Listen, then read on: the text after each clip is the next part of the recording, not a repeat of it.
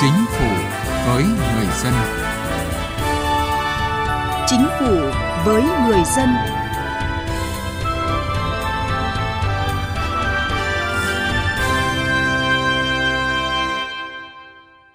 Kính chào quý vị và các bạn. Thưa quý vị, thu hút trọng dụng nhân tài luôn được Đảng, Nhà nước quan tâm.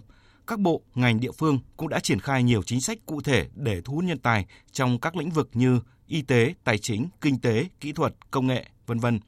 Vậy nhưng trong thực tế, các chính sách này chưa phát huy hiệu quả như mong muốn nên chưa giữ chân được người tài và chưa thúc đẩy được những đóng góp của họ vào lợi ích chung của đất nước. Vậy cần làm gì để thu hút được nhiều nhân tài vào làm việc trong hệ thống chính trị? Đây là nội dung được phân tích trong chương trình Chính phủ với người dân hôm nay.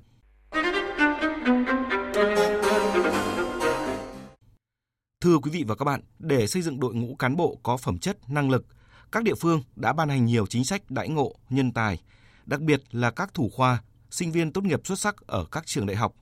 Tuy nhiên, những chính sách này chưa thực sự đột phá.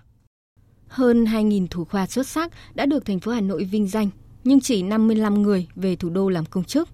Thành phố cũng đã có những chính sách đãi ngộ như tiếp nhận, xét đặc cách, trả thù lao theo hợp đồng thỏa thuận, cung cấp phương tiện, nhưng vẫn chưa tuyển dụng được chuyên gia giỏi, nhà khoa học đầu ngành.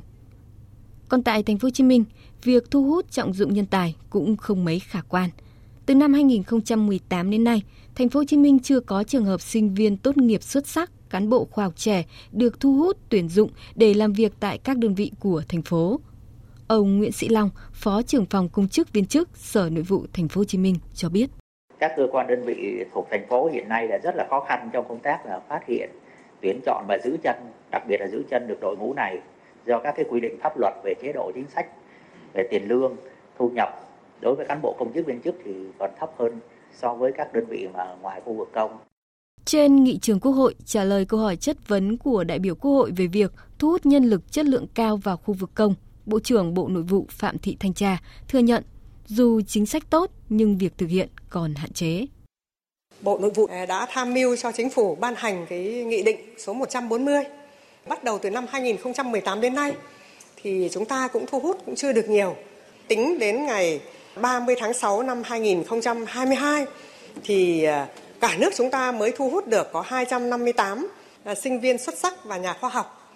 Tất cả các địa phương đều rất chú trọng vấn đề này, xây dựng một cái hệ thống chính sách để thu hút và trọng dụng nhân tài. Đã thu hút được sinh viên tốt nghiệp loại xuất sắc và à, cán bộ khoa học trẻ là đã được khoảng gần 3.000 người. Nhưng thực tiễn thì rõ ràng là còn quá ít ỏi. Tìm lời giải cho câu hỏi thời gian qua, có rất nhiều bộ ngành địa phương đưa ra chính sách thu hút nhân tài hấp dẫn, song hiệu quả chưa cao. Số nhân tài thu hút được còn rất thấp. Ông Nguyễn Tiến Dĩnh, nguyên Thứ trưởng Bộ Nội vụ cho rằng. Cái chính ấy, tức là nếu mà muốn thu hút được thì phải trọng dụng. Ngoài cái đãi ngộ ra, anh phải sử dụng thế nào?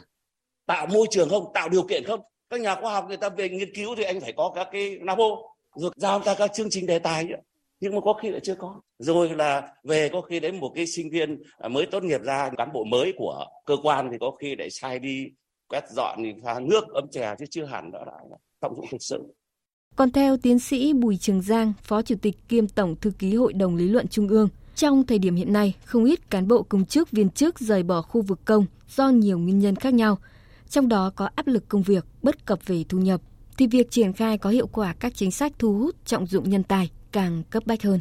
Sử dụng quan trọng hơn sở hữu nếu mà người tài. Cái thứ hai là các nước là nó rút ngắn chứ nó không tuần tự.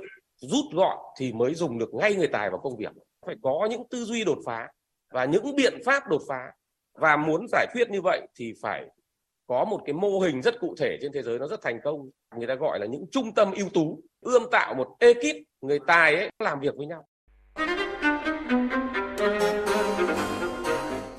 Thưa quý vị, như chúng tôi vừa đề cập, thu hút trọng dụng nhân tài là chủ trương đã được đặt ra từ lâu, nhưng đến nay kết quả vẫn còn khá khiêm tốn. Vậy cần làm gì để thu hút được nhiều nhân tài vào làm việc trong hệ thống chính trị? Đây là nội dung phóng viên Đài Tiếng Nói Việt Nam phỏng vấn ông Lê Thanh Vân, Ủy viên Thường trực Ủy ban Tài chính Ngân sách của Quốc hội. Mời quý vị và các bạn cùng nghe. Thưa ông Lê Thanh Vân ạ, có một thực tế là nhiều nhân tài khi được thu hút làm việc trong các cơ quan nhà nước ờ, nhận được nhiều sự quan tâm, đầu tư, nhưng sau một thời gian thì lại bỏ việc và chuyển sang các đơn vị ờ, ngoài nước. À, tình trạng chảy máu chất xám mà cụ thể ở đây là từ khu vực nhà nước sang khu vực tư nhân. Như vậy là rõ ràng đang đặt ra nhiều vấn đề cần phải quan tâm phải không ạ? À, đương nhiên là cái chính sách à, thu hút và trọng dụng nhân tài của chúng ta đã có à, và đã được triển khai. Nhưng vì sao à, nhân tài được thu hút vào ở đây đó người ta không nán lại, người ta không kiên trì và người ta thấy rằng là không có cơ hội để cống hiến người ta rời bỏ đi. Và đấy chính là cái nạn chảy máu chất xám. À, một trong những cái nguyên nhân quan trọng nhất ấy, đó là cái môi trường làm việc là cái sự tôn trọng của tập thể và đặc biệt là cá nhân người lãnh đạo có những người làm được việc nhưng mà đến lúc bầu bỏ, bỏ phiếu hay là tín nhiệm bởi vì họ là chỉ cho chăm chú làm việc thôi. Họ không có là lê la để mà đi quan hệ rồi dì tai rồi bỏ phiếu ngầm gì. Cho nên là bỏ phiếu họ để mà đánh giá khen thưởng họ phiếu rất thấp. Rồi là trả lương phụ cấp hay gì không sòng phẳng. Thì người ta bỏ đi là đúng thôi.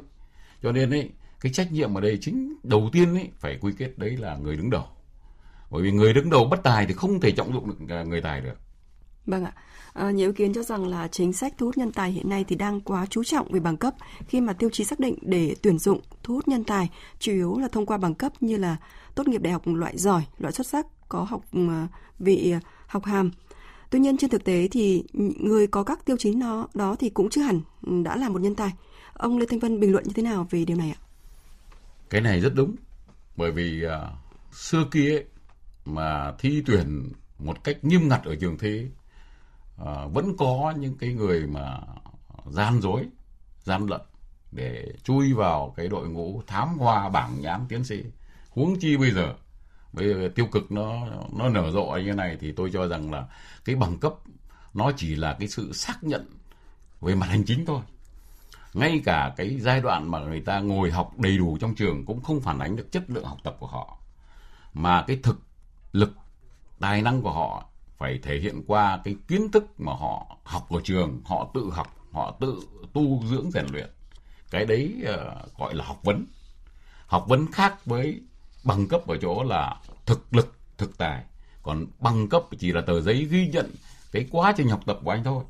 Và chưa biết được đấy là thật hay là giả mà phải kiểm chứng à, cho nên là tôi tán thành với cái quan điểm cho rằng là bằng cấp không phản ánh được trình độ học vấn mà phải qua trải nghiệm thực tiễn à, qua cái thực hành cái công hiến của họ mới xác định được đấy là bằng thật là bằng giả Vâng ạ, từ những phân tích vừa rồi thì uh, theo ông, để việc thu hút trọng dụng nhân tài và làm việc trong hệ thống chính trị đạt hiệu quả thì cần phải có những chính sách ưu đãi như thế nào?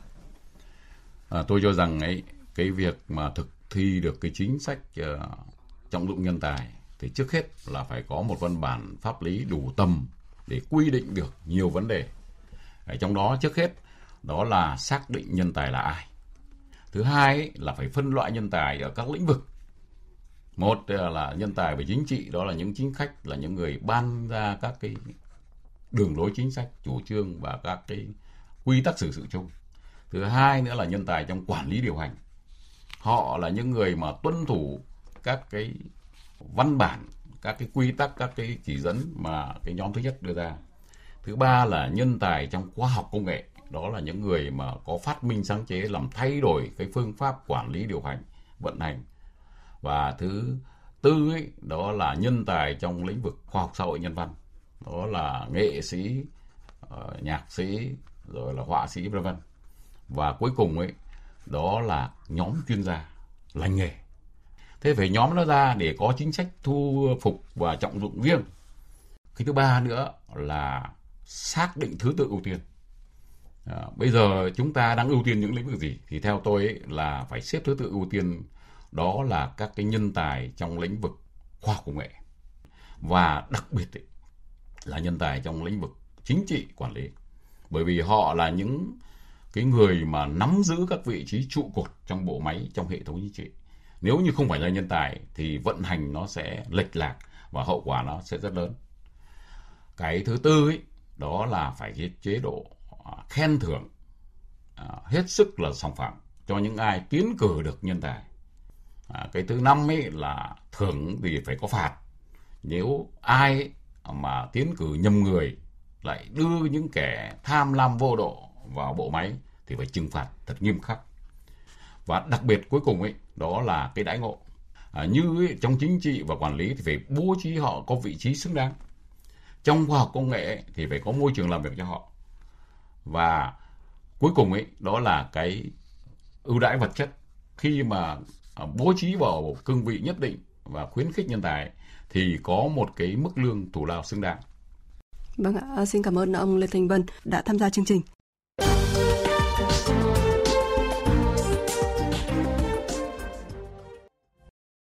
Thưa quý vị và các bạn, để giải bài toán thu hút trọng dụng nhân tài, Thủ tướng Chính phủ Phạm Minh Chính vừa ký quyết định phê duyệt chiến lược quốc gia về thu hút trọng dụng nhân tài đến năm 2030, tầm nhìn đến năm 2050. Mục tiêu đề ra là đến năm 2025 thu hút nhân tài vào làm việc trong các cơ quan, tổ chức đơn vị của nhà nước khoảng 10% so với tổng số tuyển dụng mới.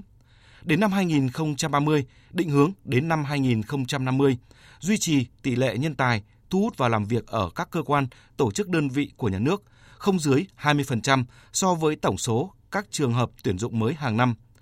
Phần cuối chương trình hôm nay, chúng tôi giới thiệu một số nội dung chính của chiến lược này. Theo chiến lược quốc gia về thu hút trọng dụng nhân tài đến năm 2030, tầm nhìn đến năm 2050, việc tìm kiếm nhân tài nhằm phát hiện người có phẩm chất đạo đức, có khát vọng cống hiến, năng lực sáng tạo vượt trội, tập trung vào bốn nhóm sau. Học sinh, sinh viên có thành tích học tập tốt nghiệp loại giỏi, loại xuất sắc, có tố chất, năng khiếu nổi trội từ các cơ sở giáo dục đào tạo. Những người có học vị học hàm thạc sĩ, tiến sĩ, giáo sư, phó giáo sư có các công trình nghiên cứu được công nhận và ứng dụng hiệu quả cao vào đời sống thực tiễn. Cán bộ công chức viên chức và người lao động đang công tác tại cơ quan tổ chức đơn vị của Đảng, Nhà nước, Mặt trận Tổ quốc Việt Nam và các tổ chức chính trị xã hội có năng lực nổi trội, luôn hoàn thành tốt hoặc xuất sắc nhiệm vụ công vụ. Những người có trình độ năng lực vượt trội và kinh nghiệm thực tiễn đang làm việc ở các lĩnh vực, khu vực, địa bàn khác kể cả trong và ngoài nước.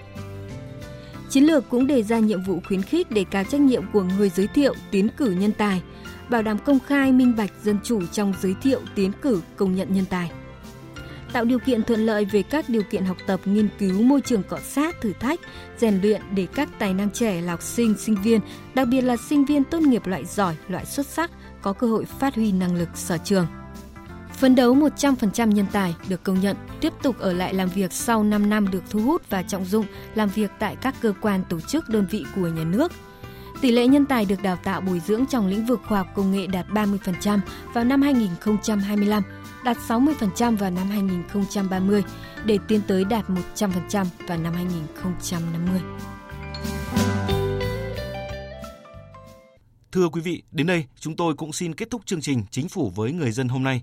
Quý vị và các bạn có thể nghe lại chương trình trên trang web vov1.vov.gov.vn.